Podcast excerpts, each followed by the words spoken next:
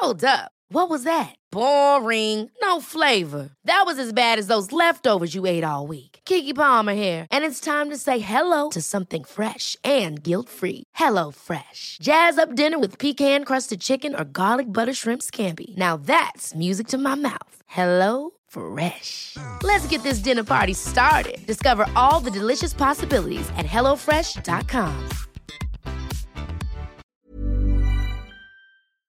This is the Frae podcast, brought to you by thefrae.com, a place for women who want more from life.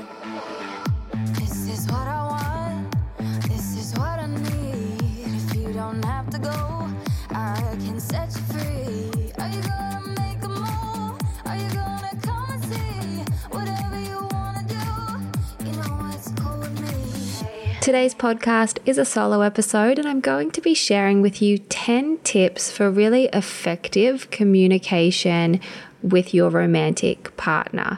Now, these tips can absolutely be transferred to other relationships, to your co workers, family members, extended family members, friends, acquaintances, anyone that you're communicating with.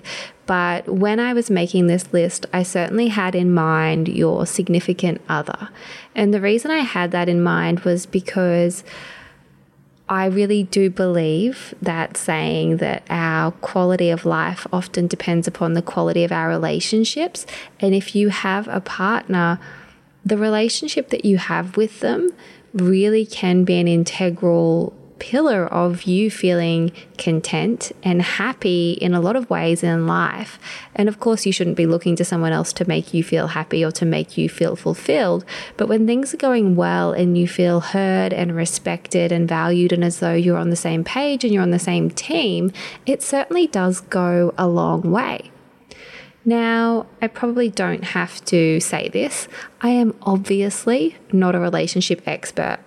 If you've listened to my episodes with Mallory, the update series, you will know I'm out here just winging it. But you know what? I probably shouldn't say I'm out here winging it because I am someone who is considered and thoughtful and is really truly trying to do my best and be my best and learn from mistakes. We all make mistakes. And I do think I have learnt a lot going through a long term relationship, going through a divorce, going through mediation, going through the court system, um, co parenting. I've learned a lot about communicating and I've made mistakes and I've certainly seen mistakes be made. But as I am now in my like mid 30s, I feel like more than ever, the power of communication is so apparent to me in terms of how quickly you can diffuse and move on from a situation when you really are committed to um, to actually owning your own stuff and doing your own work. And I think so often in romantic relationships, things just get blown out and stretched out and turned into a totally different beast and all of a sudden you're dealing with like the symptom rather than the root cause.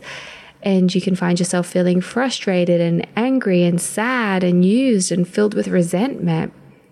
And at the core of all of those emotions is just miscommunication so often because when two people are in a relationship there's love there and there is a commitment to understanding and caring one another you would hope and so perhaps a lot of the things that are causing grief in partnerships is to do with the fact that people aren't owning their stuff and communicating it well.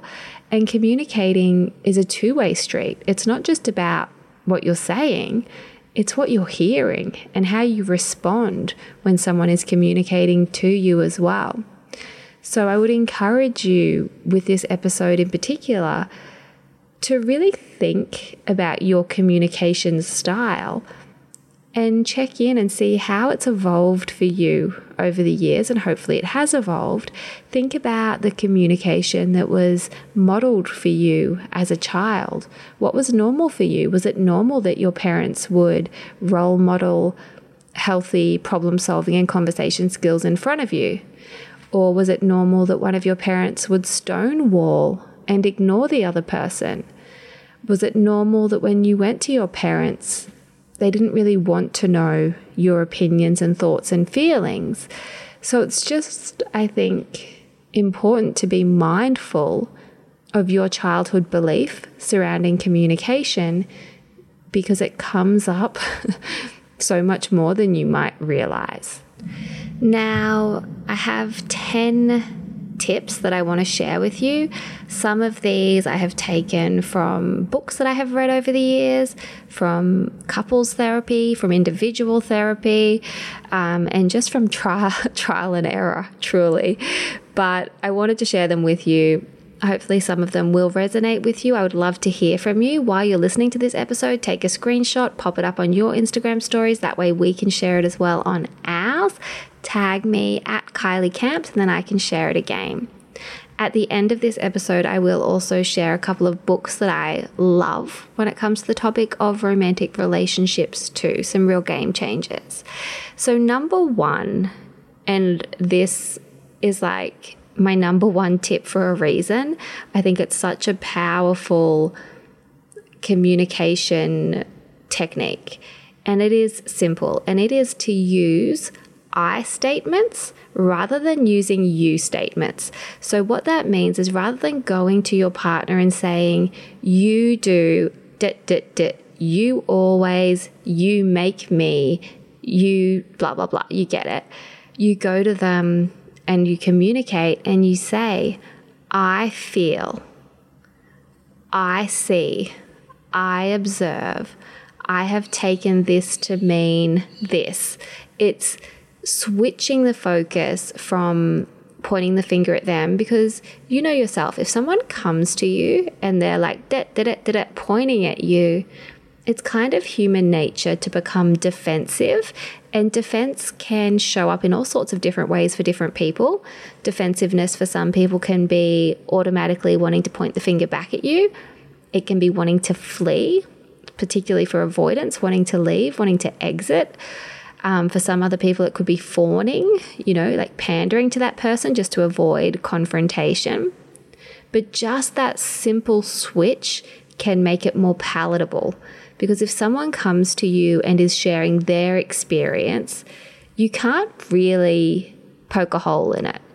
Whereas if someone comes to you and says, you do, you might then be tempted, or your partner might be tempted to say, I don't do that because straight away you're telling someone what they're doing, what their intentions are, what their experience is. Whereas if you turn it around and you say, This is my experience, they can't refute that. That's your experience. And if there is love and care there, and you are both committed to communicating well, your partner is not going to want you to have that experience. They're going to want to help resolve you going through that series of emotions. So, I statements rather than you statements. It's also important. Uh, this probably should have been my number one tip, but we'll just tack it on the end of this number one. number one, point B. Also, pick your timing.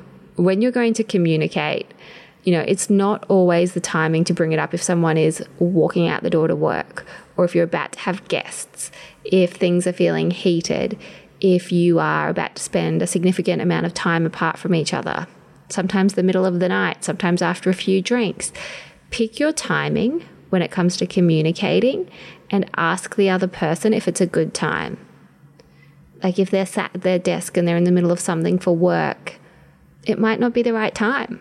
You know, it might feel pressing and urgent to you, but also take the time to ask them, is this a good time to talk?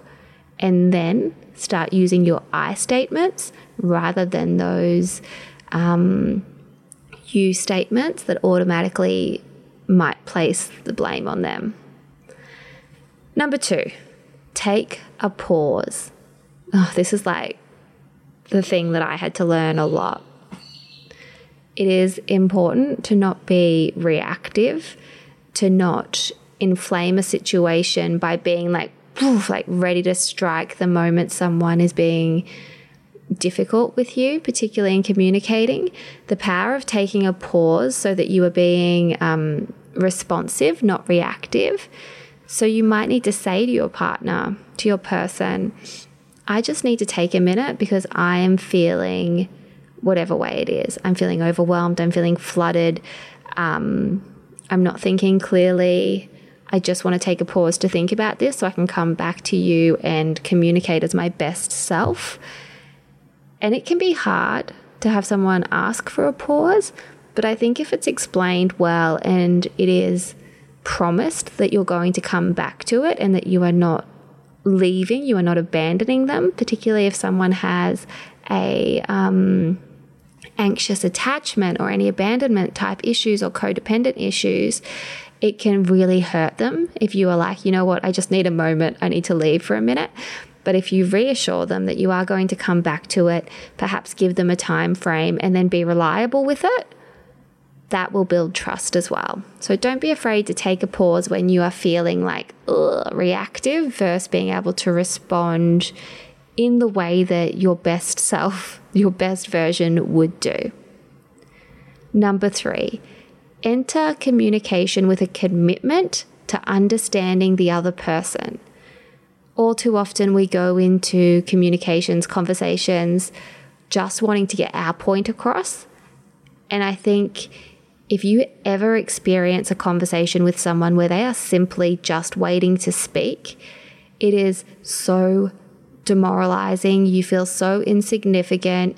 You can tell. You can tell that someone's not listening to the words that you're saying, that they are just waiting for you to take a pause so that they can speak. And that is not proper communication.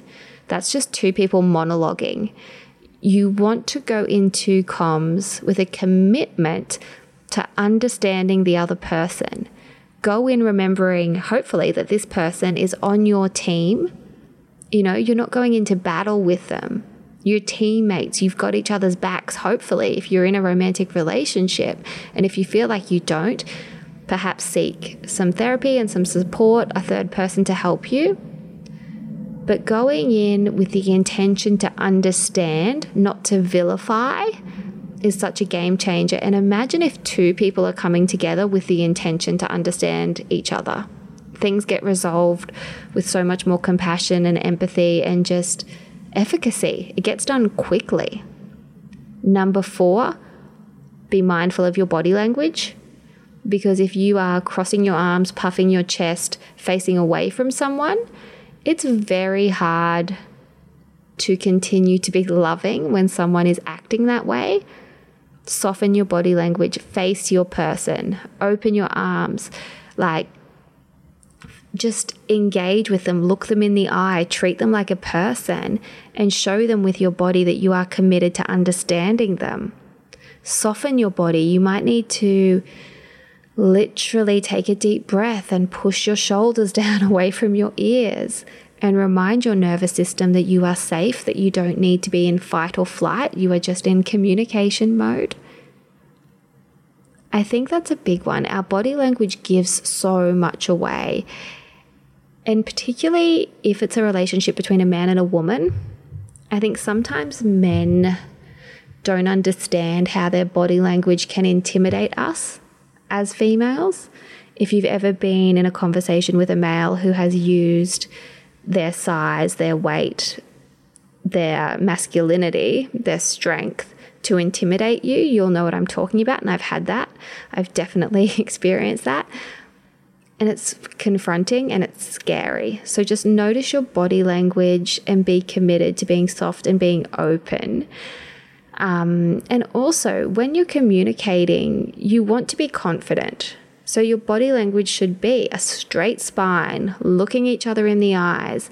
It shouldn't be facing away from one another or slumped over or in a defeated type of mannerism because that's sending out all sorts of signals. Number five, big one. Notice your own triggers and own them. So, what I mean by this is notice when you are reacting to a past version of what is presented in front of you versus the actual um, separate incident. So, what I mean by that is you might have something happen, an occurrence that happens, and if it was isolated and on its own, you wouldn't have a big reaction.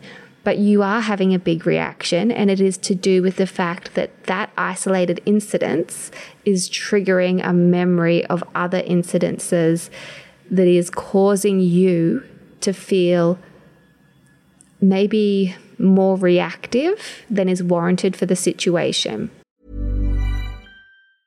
Mom deserves the best, and there's no better place to shop for Mother's Day than Whole Foods Market. They're your destination for unbeatable savings, from premium gifts to show-stopping flowers and irresistible desserts. Start by saving 33% with Prime on all body care and candles. Then get a 15-stem bunch of tulips for just $9.99 each with Prime. Round out Mom's menu with festive rosé, irresistible berry chantilly cake, and more special treats. Come celebrate Mother's Day at Whole Foods Market. When I interviewed Melanie Hirsch, she said something that stuck with me. And she said, if it is hysterical, it is historical. Because sometimes we have these big reactions. You know, your partner does something and you have a much, you know, a disproportionate reaction to what's going on.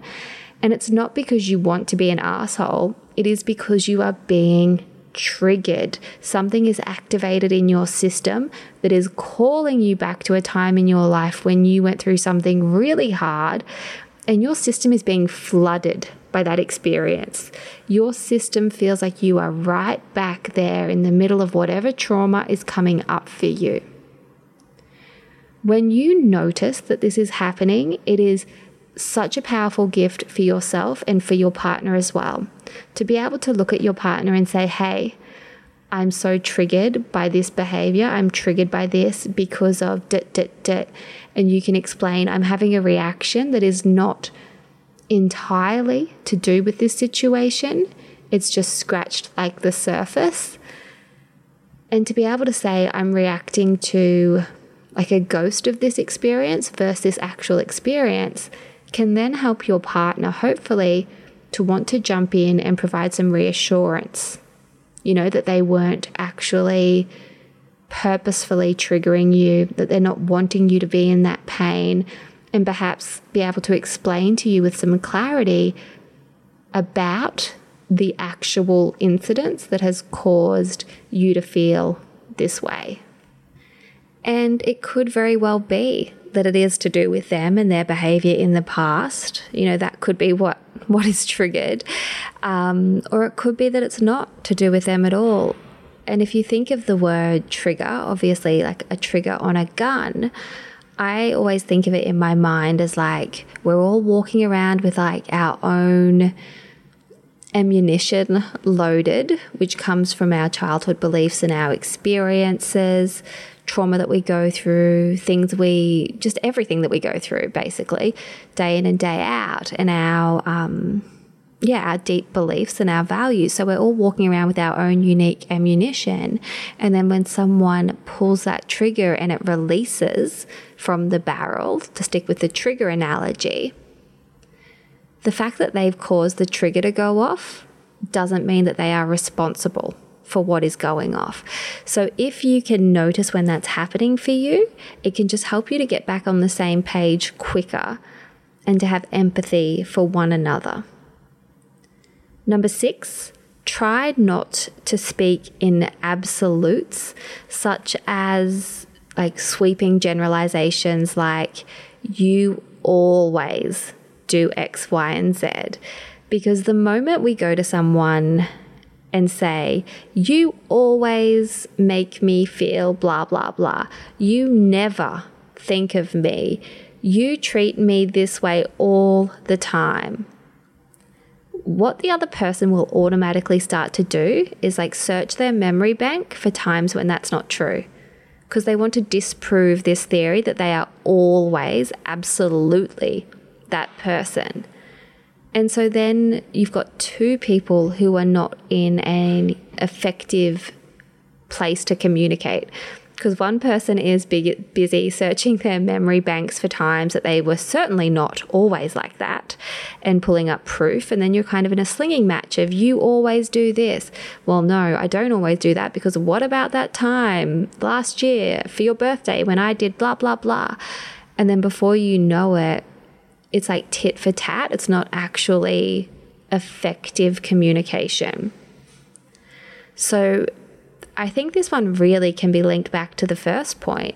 So don't talk in absolutes and talk in I feel, you know, what is your experience, not so much like generalizations and certainties or character assassination, like you're useless. Like no one wants to hear that. But you could say, Sometimes I feel like I am doing more than my fair share of the work because five nights a week I'm cooking dinner and I'm cleaning up. So I feel like it's saying how you feel and then also offering some observations of times that it's happened, which are factually correct, not always emotionally loaded. But yeah, if you start talking in ways that are like are designed to make someone feel bad and to assassinate their character and to kind of like put them in a box of you are absolutely this straight away you're like pushing shit uphill for lack of a more ladylike expression. It's just harder work.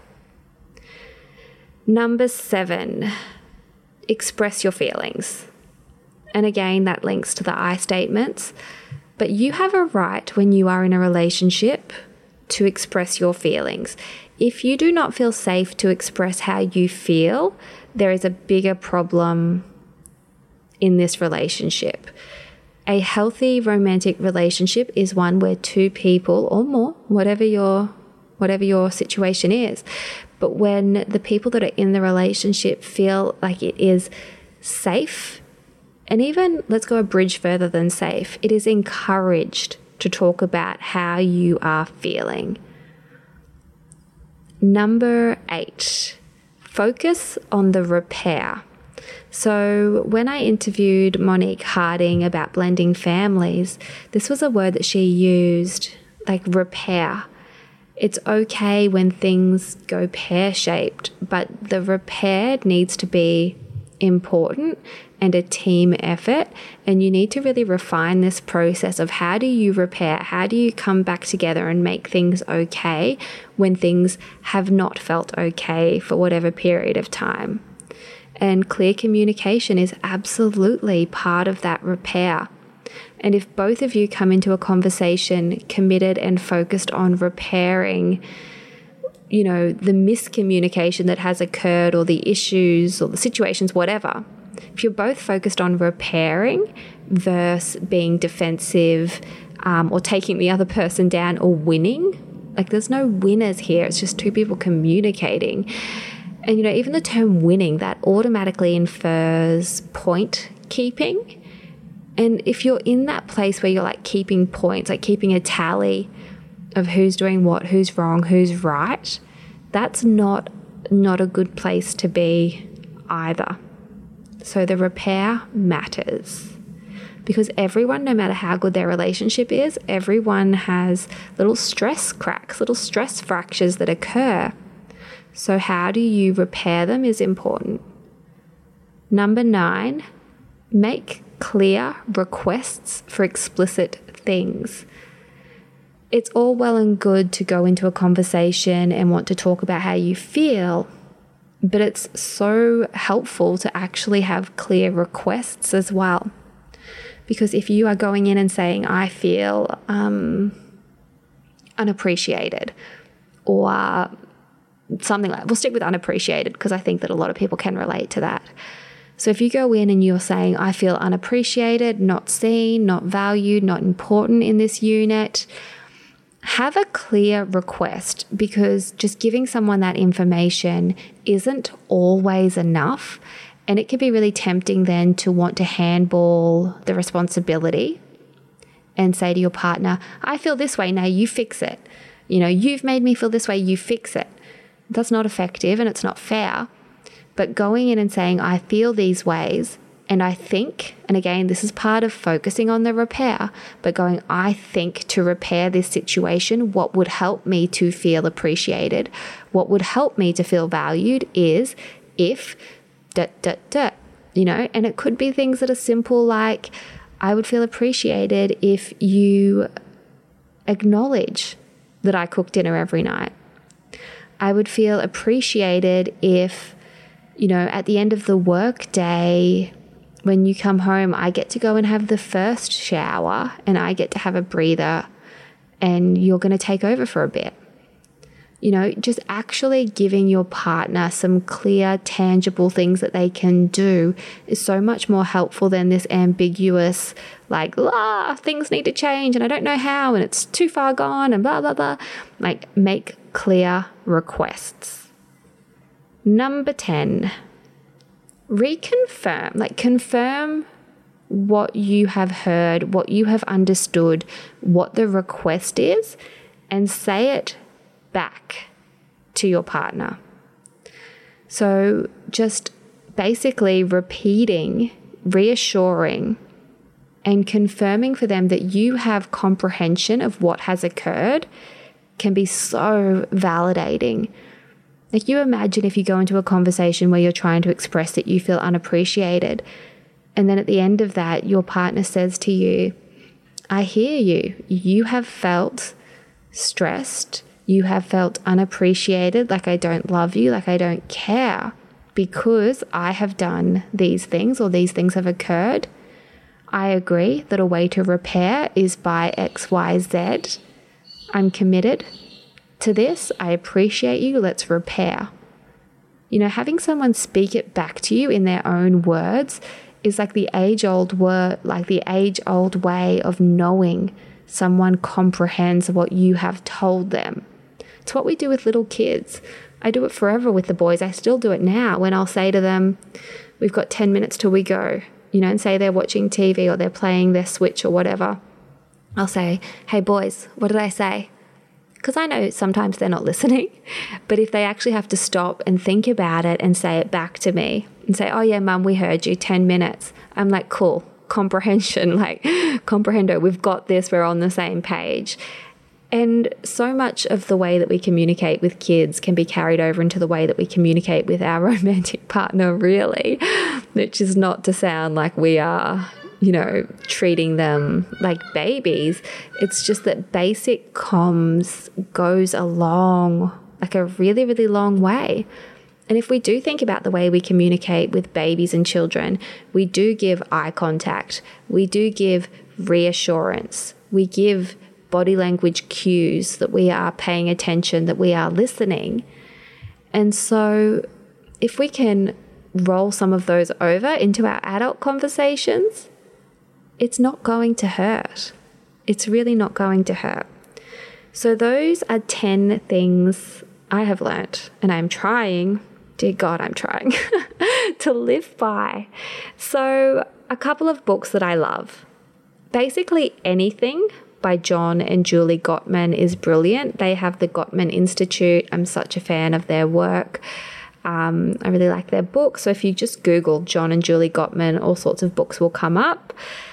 Um, there's a great book called The Art of Non-Violent Communication, which I spoke about years ago. It's one that I often revisit. And also The Course of Love by Alain de Botton. And again, I have spoken about that. But those would be three things that I would recommend if you are interested in just understanding and exploring different communication styles and the way that you approach conversations with your significant other. You may also like love languages if you're not across that. I'm sure that you are, but of course, The Five Love Languages by Dr. Gary Chapman can be helpful too. But specifically, John and Julie Gottman, The Art of Nonviolent Communication and The Course of Love. Like, The Course of Love is the book that I just think everyone, every single person who is in, ever wants to be in, has ever entertained the idea of being in a relationship should read. I think it should be studied, should be studied before we get married. Um, but yeah, can't recommend that one enough. If this episode has been helpful for you, please let me know. Um, click follow on the podcast so that you receive updates when new episodes are uploaded, come on over to the Frae Facebook group. The link is in the bio. Don't forget, podcast listeners also receive a 15% off discount for our Blueprint programs, which is a self paced journaling experience, which you will find on the Frae, F-R-A-E dot com. Use the code podcast, all in capitals, to save 15%. I appreciate you listening, and I will talk with you very, very soon. This is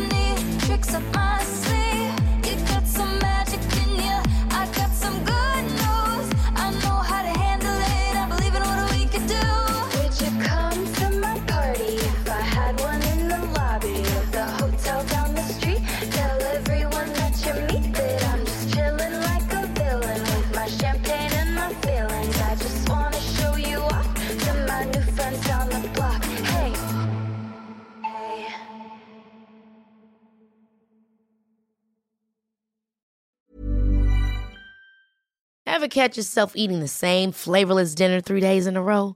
Dreaming of something better? Well, HelloFresh is your guilt free dream come true, baby. It's me, Keke Palmer. Let's wake up those taste buds with hot, juicy pecan crusted chicken or garlic butter shrimp scampi. Mm. Hello Fresh. Stop dreaming of all the delicious possibilities and dig in at HelloFresh.com. Let's get this dinner party started.